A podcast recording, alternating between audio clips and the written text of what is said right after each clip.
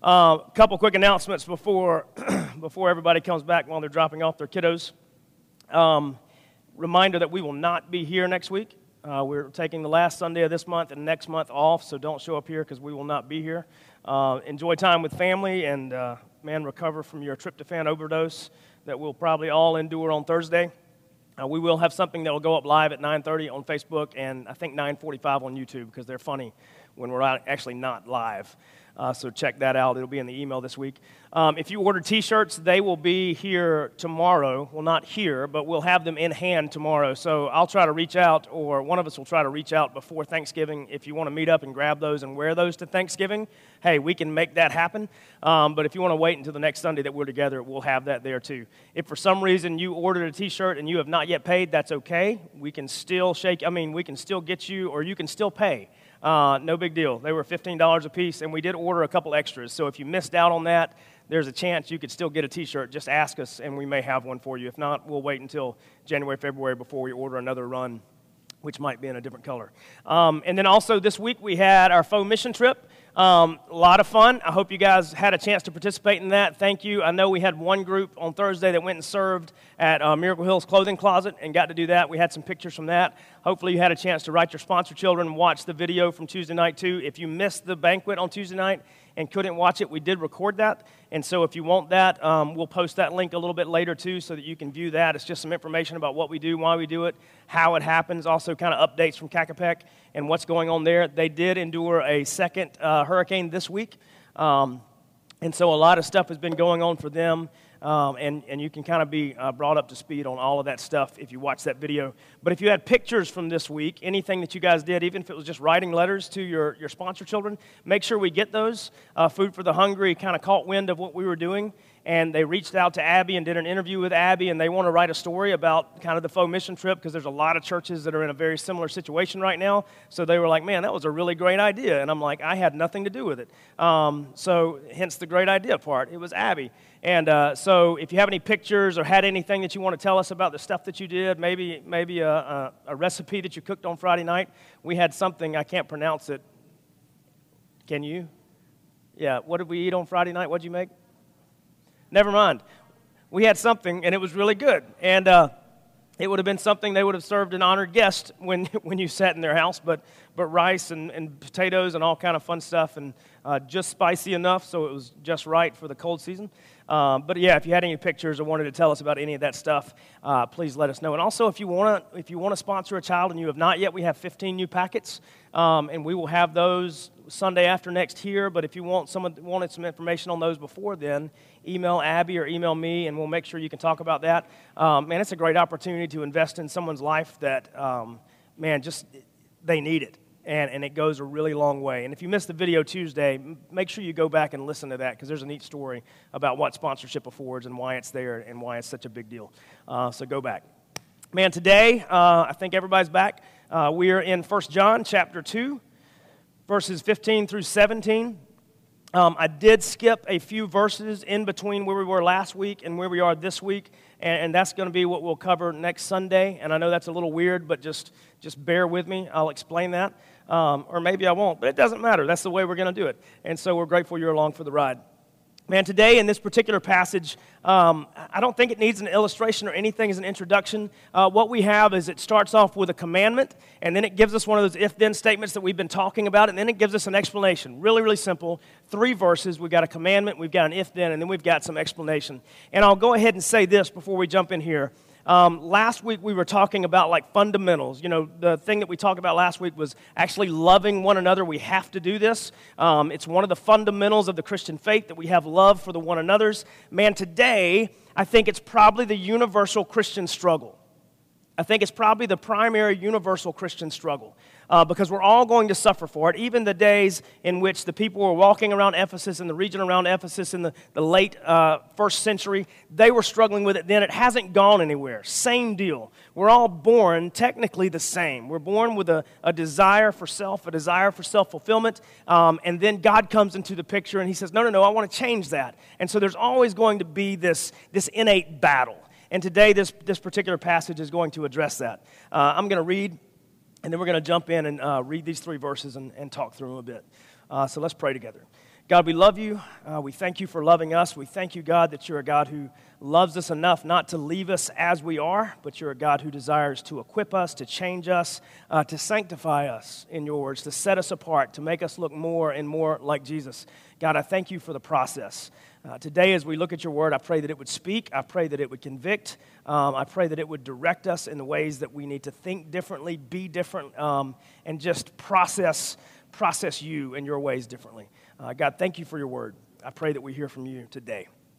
So if you can tell, my voice is a bit uh, off today, so I'm going to try to use less words and um, and get through a little bit quicker today so that we, we don't have squeaks. So chapter two, verse fifteen. It says, do not love the world or the things in the world. If anyone loves the world, the love of the Father is not in him. For all that is in the world, the desires of the flesh, the desires of the eyes, the pride in possessions or life, is not from the Father, but is from the world. And the world is passing away along with its desires. But whoever does the will of God abides forever. And so John's addressing these people in Ephesus and the regions around that, and he just starts off with a very simple command. And it's one of these negative commands, they do not. And we've talked about this in the past. Anytime that we see do nots in Scripture, they're, they're fairly emphatic. They're telling us not to do something, but usually there's reason and rationale attached to this. I think if we grow up in a society or a church culture in which we believe that God is more about the do nots than the do's, we generally turn ourselves off at the do nots, and we're thinking, well, God, you're just trying to keep me from doing things that I want to do. But if we're reading Scripture well, if we're being good students, we have to understand that usually when there's a do not in Scripture telling us to, for, to, to stay away from something, telling us not to do something, there's usually rationale and reason behind it. We'll get to that. And so the simplicity of this do not is do not love the world or the things in this world, the commandment.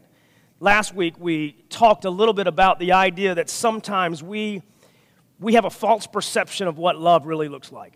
You know, we have uh, just so many different ideas swirling around our head about what love really looks like. And even this morning as I was sitting, I just kind of quickly Googled, like, what is love? And unfortunately, the eighties song didn't pop up. I was hoping that would be the first result, um, like the Saturday Night Live, you know, that kind of thing where they break the, yeah, break the glass with their hair. Um, and I'm not even going to sing it this morning. But it didn't. A ton of cultural definitions of love came up. And, and the crazy thing is they were all about, like, a feeling. And they were all about a feeling that was directed towards an individual, not to a group of people, not to a society, not to an idea, but it was all about love from one person to another. And so while that may be true, and while that may actually inform what we think about love, it's just vastly incomplete. And so last week we talked about this idea of uh, this new old commandment of loving one another well. And doing it in such a degree that if we do it really, really well, and if we do it like Jesus did it, because that's the command, the world will see it and it will point people towards him. If we're working from an incomplete definition of love, then chances are people are not going to see Jesus in the way that we do it. They're going to see ourselves, they're going to see self-gratification, they're going to see all these things, but they're not going to see Jesus. And so today we're going to continue to think through this idea of what a complete idea and notion of love looks like. And so he says, do not love the world or the things in this world. That's the commandment. Here's the if-then statement. Second part of this verse. It says, if anyone loves the world, the love of the Father is not in him. We've been talking about these if-then statements, these identifiers or these indicators, as we will, um, speaking to this early crowd of just saying, look, I want you to know and be assured of your salvation, and here's one of these ideas today. Uh, if you love the world, like if you're really, really loving the world, then chances are the love of the Father is not in you. Now, granted, let's go ahead and address like kind of the elephant sitting in the room. You're like, look, I, I kind of like this world. I do. There's some neat stuff here. Like me, I, I like I like this world. There's some great stuff here. Like my wife and my kids, they're in this world. They're my favorite things I've got. You know, I, I love to fish. I love to hunt. I, I love these things. And so this passage is not saying, let's go ahead and get this out of the way. This passage is not saying that we can't have affections for the things here. It's not saying that we can't love the things here. But what the complete idea here is that we cannot love these things more than we love God. We cannot allow these things that are around us, not just the things, we'll get to the other idea in just a second, we can't not, we cannot allow these things to take precedence, priority, or privilege over God. One of the ways in which our definition of love is incomplete is we feel that uh, our love can be divided well. But I think in Scripture, if we go back and we start to read, we're going to look at Matthew chapter six on several different places today. There's going to be a place there that lets us know that divided love really can't exist. It needs to be unified in its pursuit, unified in its direction, and unified in its intent, and everything else is going to flow out of that. So he says, do not love the world, and then he gives the condition. If you do, if the if you are loving the world more than you're loving God, there's a chance that his love is just not in you. And so for us, we have to begin to unravel this idea and unwrap this, this question as to, man, what do I love more? What do I love more? And man, that's a hard question. And it's it's been battling, we've been battling with it since our inception. Like, not just since my birth, not since your birth, not since just our father's and grandfather's birth, but from, like, mankind's birth. As soon as sin entered the picture, this question has been there. Like, what do I love more? I think uh, Abby and I were talking about this last night, that just some of the cultural isms that we have and how we address um, our devotion to God and our devotion to other things, it makes this really hard. It does. It just makes it, it makes it hard to really think, like, what do I love more? So he gives us a do not. He gives us an if then. Let's continue just a little bit. Um, verse sixteen, he goes to inform us a little bit about what this love for world looks like. He says, for all that is in the world, not an exhaustive list, but the things he's going to list here. He says the desires of the flesh, the desires of the eyes, the pride in possessions is not from the Father, but it is from the world. Um, just notice here that he's not listing things. Notice that he's not listing uh, houses. He's not listing cars. Uh, he's not even listing people. He's not listing things. He says, no, no, no. He says, for all that is in the world, the desires of the flesh, the desires of the eyes, the pride in possessions is not from the Father, but is in the world. Because what we're going to get to here is the idea of worldliness versus godliness. Like, worldliness is being more in love with the world than we are with God. That's worldliness. Um, and if we want to build a, a decent definition of that, uh, one commentator that I was reading earlier this week, if I can pull up my high-tech quote saver, which is copy and paste into a notepad. Uh, F F Bruce was a, a commentator from the early nineteen hundreds, English English dude, and uh, and he just man he was a, a specialist in the New Testament ideas, and just that was his that was his focus. He said, worldliness does not lie in the things we do or the places we frequent. It lies in the human heart, in a set of human affections and attitudes. I want to read that again because it's it, it, maybe I need to read it in a British accent, but I won't. But it says, worldliness, it does not lie in the things we do or the places we frequent. It lies in the human heart, in a set of human affections and attitudes. If we're being good thinkers today, if we're thinking well about what it means to be worldly versus godly, it means that we have set our heart on the things of this world. It doesn't mean that the things of this world are naturally bad. It doesn't mean that a house is bad or a car is bad. It doesn't mean that a relationship with your spouse is bad or a relationship with your child is bad. But what it means is we've allowed the bent of our heart or the angle of our heart to be focused more on those things than they are on God. Worldliness. Worldliness. Man, but here's the rub. Man, it's so easy to fall in love with those things. Like, by nature, by nature, we are born in a condition as sinners in which we are already inwardly focused. Like, there's none righteous, not a single one, for all of sin fallen short of the glory of God. The nature of sin itself is that we look more to ourselves than we do of the ways of God. We are born with a worldly leaning already. Like, that's the way that we come into this world. We're born thinking more of myself than we'll ever think of God. We're not born godly. We can be reborn godly, praise God, by grace through faith. Yes, we can be reborn there, but we're born with a bent towards me far more than towards God. I mean, if you think back to the original sin, like in the garden, like think about what he just said here, uh, the things of this world, what, how we define them, the desires of the flesh, the desires of the eyes, and the pride and possessions. Think about the exact way in which Satan came to Adam and Eve. He said, man, doesn't it, doesn't it look good? Doesn't that piece of fruit just hanging there that God told you not to eat, but did he really? Doesn't it look good? It's good to the eyes. Shouldn't it be tasty? I bet it is. Desire of the flesh. And then just, just do it for yourself. Just do it for yourself. Man, the deceitfulness of, of my pride, my stuff. Man, this is the way worldliness always creeps in. It's about, man, it would, it looks good. I bet it would feel good. And it's it's okay because it's mine. Man, worldliness is all about this idea that what I want is chief. What I want is primary. What I want is okay. We're living in a culture now that says if it feels good, it's it's it's okay, it's good, it's all right. What feels good to you is good, what feels good to you is good, what feels good to me is good. And if it feels good, it's, it must be okay. Paul addressed this in, in several books of the Bible.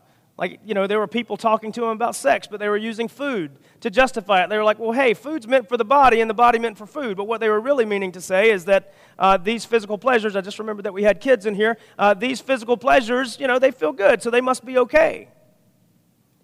John here is saying, look, man, if, if you're more in love with the world, that is you're more in love with yourself than you are with God, then there's a good chance that God's love's just not there in you. Man, that's a scary thought. Like, this passage is not meant to make us doubt where we are. It's, it's not, but if it is making you doubt, then that, hey, that's a good question. But it's not here to make you doubt. Instead, it's here to affirm what we know. It's here to push us into a particular direction. And then he gives us a little more clarification in verse seventeen. Uh, and he says, in this world, the things of it, they're passing away, along with its desires. But whoever does the will of God abides forever. So he gives us the commandment, do not love the things of the world. Gives us the conditional statement. If you love the world more than you love God, there's a good chance the love of God is not in you. Understand that these are the things from the world. The things from the world are the desires of the flesh, the desires of eyes, the pride in possessions or life. These aren't from God, but they're from the world. And understand that these things, man, they're just temporary. They're going to be gone.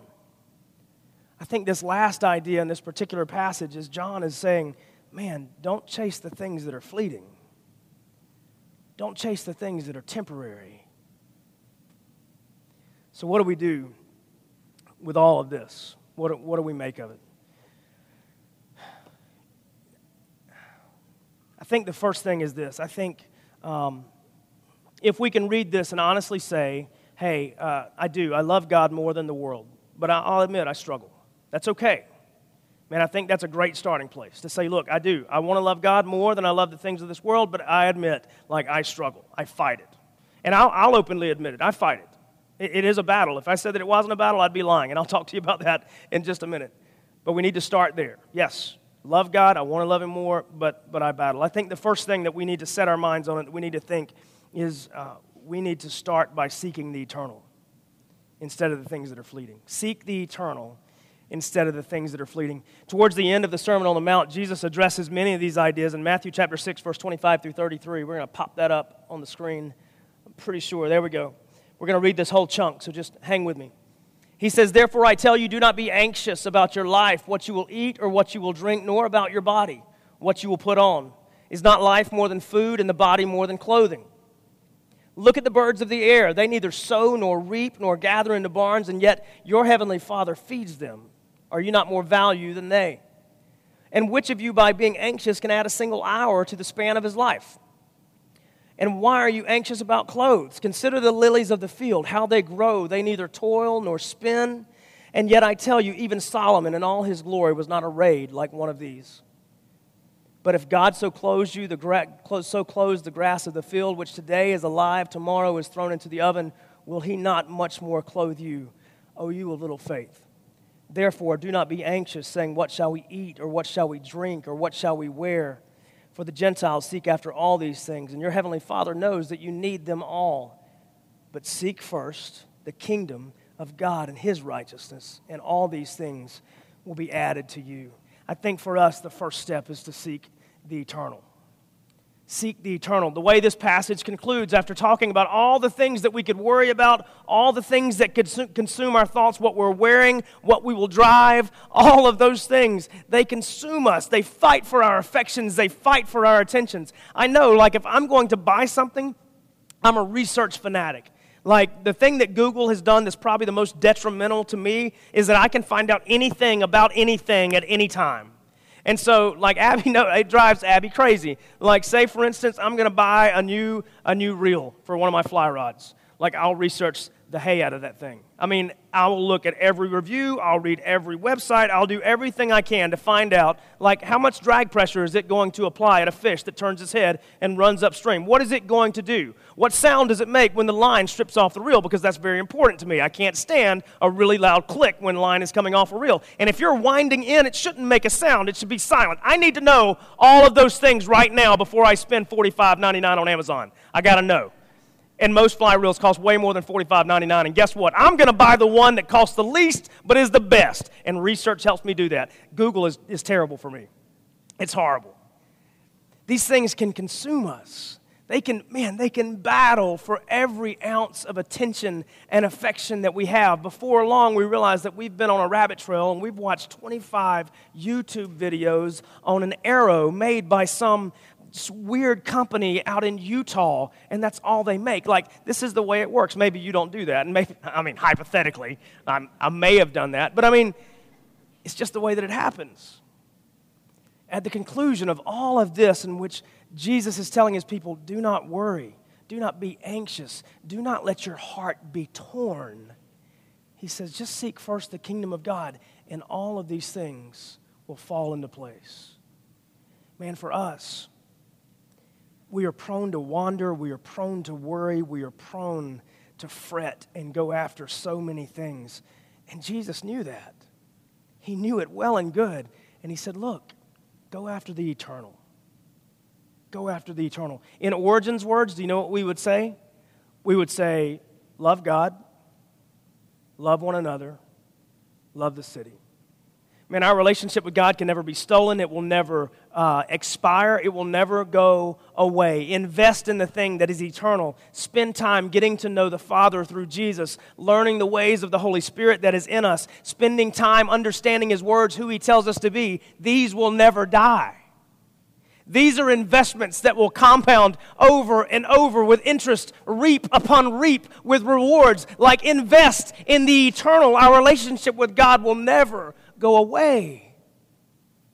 If we want to sock money away, sock time away, man, put these things away into something that matters. Man, our relationship with God is primary, and it is very eternal. Find ways to express and to devote ourselves to the love for God. Like, figure that out. If you're struggling with reading Scripture, if you're struggling with making time, come and talk to us. Like, say, look, this is a battle for me. I want to love the eternal, but I just, I just don't know where to start. Ask a question. I'll be honest, there is no ex- there is no excuse that is good enough for me at this stage in my life. And if you want to make me the crotchety old pastor, come and tell me that you don't know how to do something and that you don't have time, and I will turn into the crotchety pastor right there. I'm forty-one now. I have the right and the privilege and the opportunity. But I won't get mad. I'll say, look, let's figure this out. Go to Neil. Man, go to John after he comes back from having this baby and celebrating it. Go to your community group leader and say, look, I just I just need to know where to start. Maybe a couple weeks ago, you started in Luke. I was getting texts from a guy that did, and he was telling me about each chapter that he read every single day, and he's like, I didn't know this. I didn't know this. I'm like, well, that's great. I'm glad you read it for the first time. It's good. Keep doing it. No excuse is good enough for me at this point. I'm sorry. It doesn't mean that I don't love you. I do love you. I know the battles. I fight them too. My calendar is full. My day is full, and I'm not saying that I'm better for you, but I fight to put that in there and to make sure that it's there. If we're going to put things in a way into the things that are eternal, start with loving God. Figure that out. Be here, be there, wherever you're watching from. Make the time, make it a priority. Invest in what's eternal. Second, love one another. We talked about it last week. By the way, I'm, I'm just I'm telling you what our mission statement is. Love God, love one another, love the city. You should have heard it enough by now, um, and we're going to keep saying it. Love one another. Man, here's the other thing. We talked about this last week. It came up. Our most valuable commodity that we'll ever have, it's not time, it's not money, it's not stuff. It's people. It's our relationships. Most valuable commodity we have. And guess what? If the one another's, they're also devoted to God through Jesus, indwelled by the very Holy Spirit, your relationship with them, it is just as eternal as your one is with your Father. May we know them differently in eternity, in new heaven, new earth? Yes, but it's still going to be there. They're going to be there too. Put time into what's eternal. To one another. Figure out what it looks like to love each other well. Go back and listen to last week. Love each other well. Spend time loving each other well. Spend money loving each other well. Spend effort loving each other well. Hurt your back loving each other well. Do whatever we got to do. Love each other well. Love each other better than we love anybody else in this world. And you say, well, that's selfish. No, no, no, it's biblical, to be honest.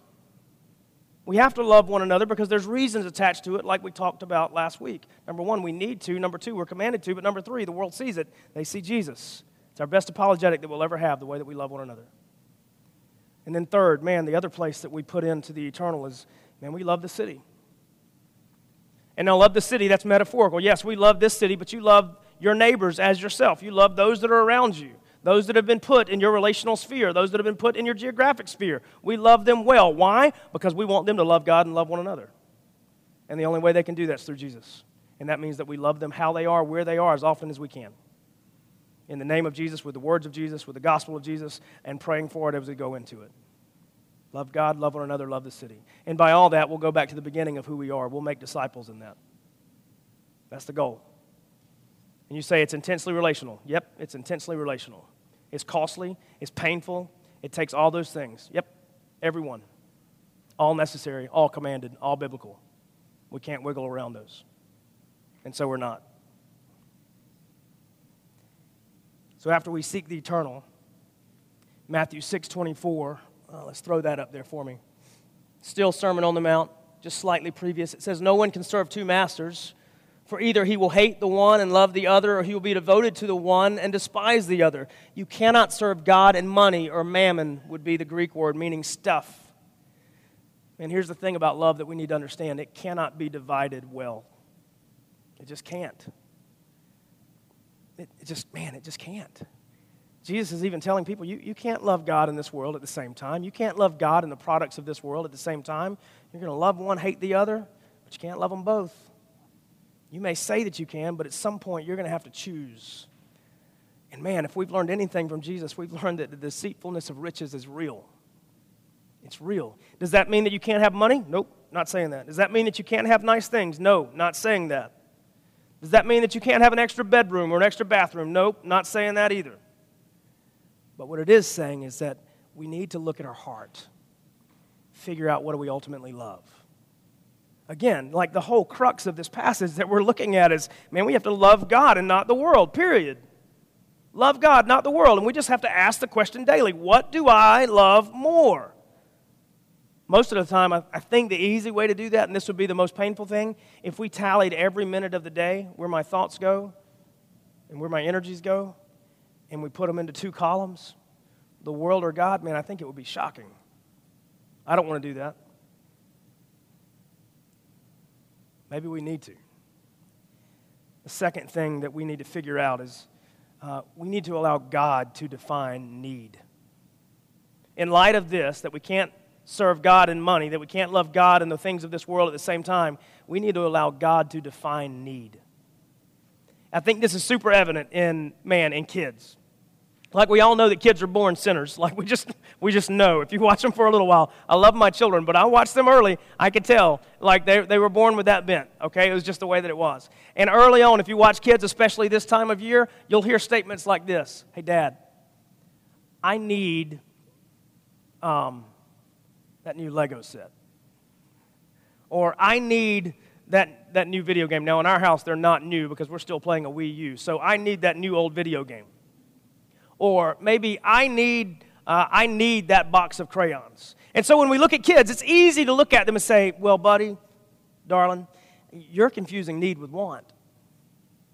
Like we look at kids and that's easy to diagnose. And what we assume is that we'll grow out of that, right? We're going to grow out of that because we're going to mature. We're going to easily be able to see the delineation between need and want as adults. But the problem is we, we don't. The problem is we just we just don't. The only thing that changes is our needs. Caleb, I'm using air quotes. Our needs, they just cost a lot more. We need to allow God to define, is it define for us what we need, not what we want. Now, I'm not saying that wants are bad. I'm not saying that wants are bad. And the way this is playing out for the Elrods right now is, like, honestly, um, we are about to put our house on the market, and we want to buy another house, and we want to be closer to downtown, and we feel like we need a little more space. Okay? Here, here's the here's the problem with that. If we were allowing want to inform our need, this is what we would go after. A farm-style house with a wraparound porch, two to three acres in downtown. Okay? All right? Yeah, you can see several issues with that right now, okay? If we were going after wants and, uh, and, and maybe even like some kind of provision that I could shoot squirrels in my backyard in downtown Greenville. So you can see that there are some problems here if we're allowing want to become confused with need, because number one, that doesn't exist. Number two, we don't have that much money. And number three, it doesn't exist. And so what we're trying to do in this is, is, man, we're trying to ask ourselves, okay, what do we really think we need? And then, more importantly, we're going to God and saying, God, you, you just direct us to the house that you want us to have. Let the buyer buy our house, pay what they will, and God, you direct us to the house that you want us to have. It worked six years ago almost to the day, to be honest. Like, we walked into a house, the realtor tried to talk us out of it. She didn't want it, but we, we were like, nope, I think this is the house. And we just knew. And so we're praying for that again. We're like, God, just direct us to the house that you want us to have. Not necessarily the house that we want, not, not necessarily the wraparound porch with two swings, three acres in downtown, you know, the provision so that I can shoot squirrels in, in the backyard because that would get me arrested in other circumstances. But God, just, just direct us to what you want us to have. Direct us to your desire instead of to ours. Because if we're going to trust a want, we can trust God's wants because his are divine. His are inspired. His are working together all things for the good of those who love him and are called according to his purpose. We can trust those wants. But my wants, oh, they're flawed. They're jacked up. I mean, they are. I want a workshop ready-made too, but it, that's probably not going to happen either. One that never has dust in it. That'd be great. For us, I think, not just for us, but for us, man, just begin to ask God, God, what do you want for me? What do you want for us? What do you desire for us? And then let us come alongside your wants and let us agree with you. Begin to pray for that diligently, seek that diligently, and agree with you on all fronts. Man, that's hard. Because again, remember the way that we're born is we're born looking inward. We're born thinking about me, the things that my eyes want, the things that my flesh wants, the things that I'm prideful about. And God says, no, no, no, no, no. Don't do that. Don't do that. Remember when the lawyers were questioning Jesus? I mean, the lawyers did it. Uh, we can see it in Matthew chapter twenty-two, Mark twelve, and Luke. Uh, I've got it written. Luke, Luke ten. You know, they said, "Hey, what's the what's the greatest commandment?" They were hoping to catch him, and he just quoted the Shema, the Shema Yisrael, the hero Israel, love the Lord your God with all your strength, all your soul, all your might, or all your mind, depending on the, the Hebrew translation. He just said, "Look." Here, here's the first thing. Just love me with everything that you've got. He didn't say love me with everything you got and then save a little bit for the world. He said, no, no, no, just, just love me with everything you have. And then love your neighbor as yourself, and all the rest of the, the commandments, they hinge on these two. Man, love can't be divided. It's never a clean cut.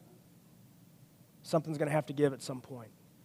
But just like the passage that we read before this, if we just, man, we start seeking the kingdom of God, we start loving him and just love him, seeking the eternal, man, those other things that we need according to his want, they're going to fall into place. They're going to be there. That's a big trust right there.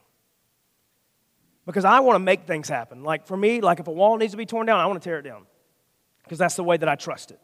But God says, no, no, no, you got to trust in my ways, and they work a little bit differently. Got to trust in my process, and it, it may take a little more time, or it may happen way more fast, way quicker than you're wanting. It's kind of like the people that say, well, we'll have a baby when we're ready, and all of a sudden they find out they're pregnant. It's pretty funny. Uh, it happens. Every week in Origins, it happens. Um, and I think here's the last thing. After seeking the eternal, after allowing God to define what we actually need by his wants, um, I think the third, and this is the reason we're at this passage this week instead of next, man, we just need to be thankful. I mean, seriously, like, I, I know almost all of you. None of you are dirt broke and poor. You may, yeah, you may have five dollars left in your account after paying your bills this month, but guess what? You paid your bills and you all ate. And guess what? If you struggled to eat this week, I know several people that'd be willing to buy you a meal today. And man, this grace deal, yeah, it's not cheap. and we've all been afforded it. So at some point, we just need to stop and say, you know what, God? You've already given me a lot. You've given me so much. Thank you, God. Relationships, we've got plenty of them, our most valuable commodity. Second to that, we have a ton of time, most likely. And then we do. We have this stuff that we've worked for, that we put in time for. We've got it. Maybe we just need to stop and say, God, thank you. And realize, and this isn't a fatalistic view, but and realize that we don't deserve any of it, to be honest. I mean, like we don't. Like if we think we deserve Jesus, we need to go back to square one and start over. We don't. If we think we deserve grace, need to go back to before square one, start over. If we think we deserve the riches that we've been afforded here, now, in this place, we don't. We need to go back and start over. Man, God's granted us so much already. Sometimes it feels selfish to ask for more. But he tells us it's okay. Make, my, make our request known. Let him know what he desires so that we can come along his desires for us and so they can be unified. It's okay. But I think it starts with just gratitude for what we already have. You just need to stop and say thank you. Like, this isn't a biblical holiday this week. Like, it's not one that was based in, in some type of uh, Jewish tradition, Thanksgiving, but it is a very American holiday, and traditionally it starts with us sitting around the table telling each other what we're thankful for. It probably never happened in my house, maybe a couple times growing up, because, you know, somebody would have been like, man, this is dumb. But hey, I think it's probably a pretty good idea. But maybe for us, instead of on Thursday, maybe it should start like today, and we should do it again tomorrow, and on Tuesday, and on Wednesday, and on Thursday, and on Friday, Saturday, Sunday, hit repeat. Maybe each day could just kind of start with, hey, God, thank you for what you've already given me. If you happen to give me any more, thank you for that too. But today, thank you. Look at your eternity, be grateful for it. Look at your relationships, be grateful for it. Look at your possessions, be grateful for them. We have more than we deserve. And man, that's just greater demonstration of the grace of God. Right now, right here, today.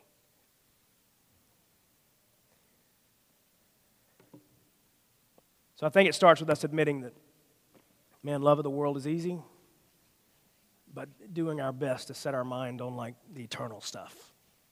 God, what is it that's going to matter for all time, not just in this time? Um, and then saying, God, direct me to what I need. And then, God, just thank you for what I have. I hope you guys have a wonderful week of Thanksgiving. I hope you enjoy time with your family. I know a lot of families are just trying to figure that out, what that's going to look like this week, but I hope it's good for you guys. And I, I look forward to seeing you guys in two weeks on a Sunday. I'm going to pray, and then we're going to worship some more. God, we love you. Thank you for time. Thank you, uh, God, for so much that you've already given us that we, we don't deserve, to be honest. But through Jesus and through grace, you've granted it to us. God, I pray that we leverage every single bit of it for the glory of the kingdom. I pray we leverage our homes. I pray we leverage our bank accounts. I pray we leverage our relationships, our time, so that we can love you, love one another, and love this city. And your kingdom can grow as a result. Not because we've done anything great, but just because we've been obedient. God, I pray you would move in this family, continue to do so, affirm who we are. Let us read these if-then statements and say, yeah, I'm good with that. And then, God, direct us towards mission. Direct us towards the fact that there are so many people that do not have the assurances that we have, but God, they do have hope that rests in your gospel, and God, they need to hear it. I pray, Father, for those that uh, whose families this week do not know you, that God, just, just even at Thanksgiving, we would have the opportunity to share more than platitudes. We'd have the opportunity to, to share more than a football game and a turkey leg. We could, God, we could love them well enough to share truth with them, and that you would work in the midst of that. God, thank you for loving us well. Thank you for loving us first. Thank you for loving us with Jesus as the perfect demonstration. We're thankful for that. We're thankful for you. God, continue to grow that thankfulness this week. It's in your Son's name we pray. Amen.